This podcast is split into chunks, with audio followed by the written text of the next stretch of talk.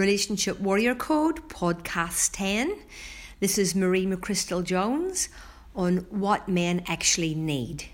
Great topic today for you. I'm actually excited. So, I'm going to give you five key points what men actually need. And you'd be surprised how small some of these points are, but make such a huge difference. So, key point number one support your man with a thank you. Now, that sounds so simple, but men love it. They really love it and they need it.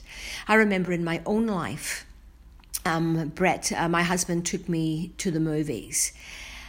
And afterwards, I said, Oh, thank you for taking me to the movies. That was uh, a great movie. And I could see he really liked that. You know, um, we, we don't get the same thing out of it, but he really liked that. You know, he really liked the fact that he took me to a movie that was awesome. And I think that women can get caught up in, you know, um, I work too, um, so it's my money, or, you know, um, you know, I pay for the mortgage, or I pay for the holiday, or it's not about who's paying for who and you are working. And I know that women now contribute um, as much to the household. But it's more about the differences in us. And men just love a thank you. They respond really well. Thank you for that holiday. Thank you for working so hard for our family. You know, thank you for sit, sitting and listening.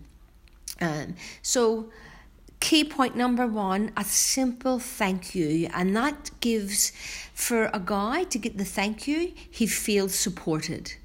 And, and that's what we want to do here. We want to set each other up for success. He feels supported. Key point number two is pick your time and pick your words. It is so important um, to pick your time and pick your words. When we say we need to talk,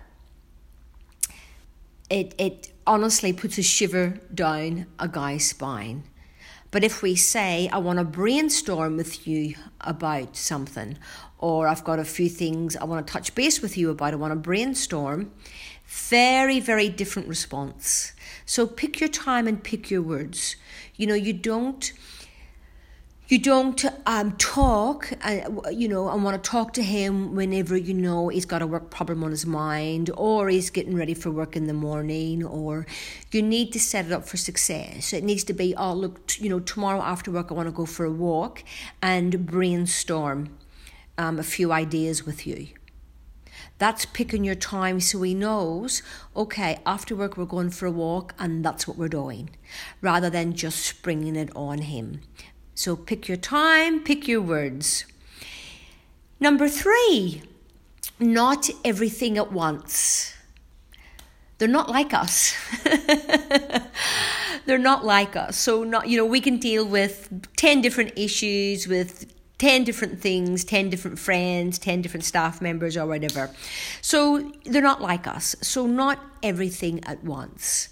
So if you are going for that walk and you're picking your time and you're picking your words and you and you're doing brilliant, also not everything at once. So pick one, two things and leave it at that.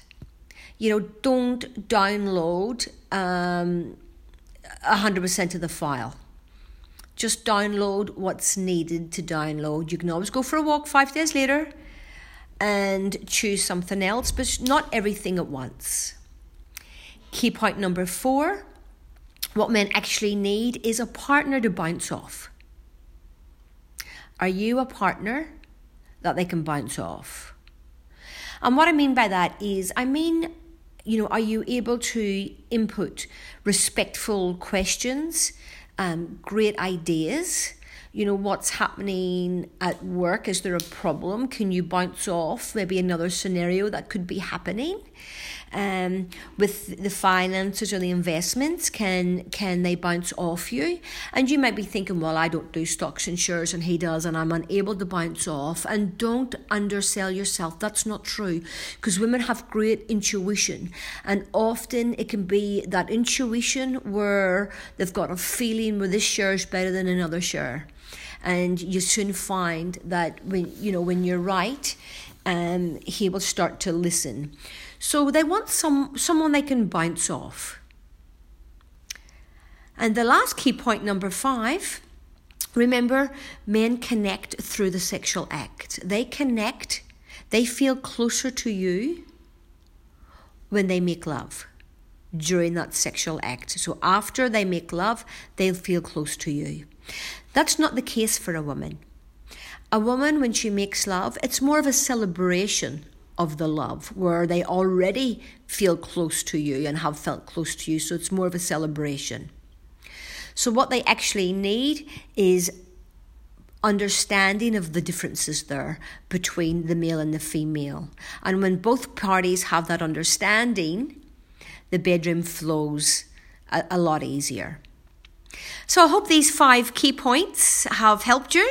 Look forward to the next podcast with you.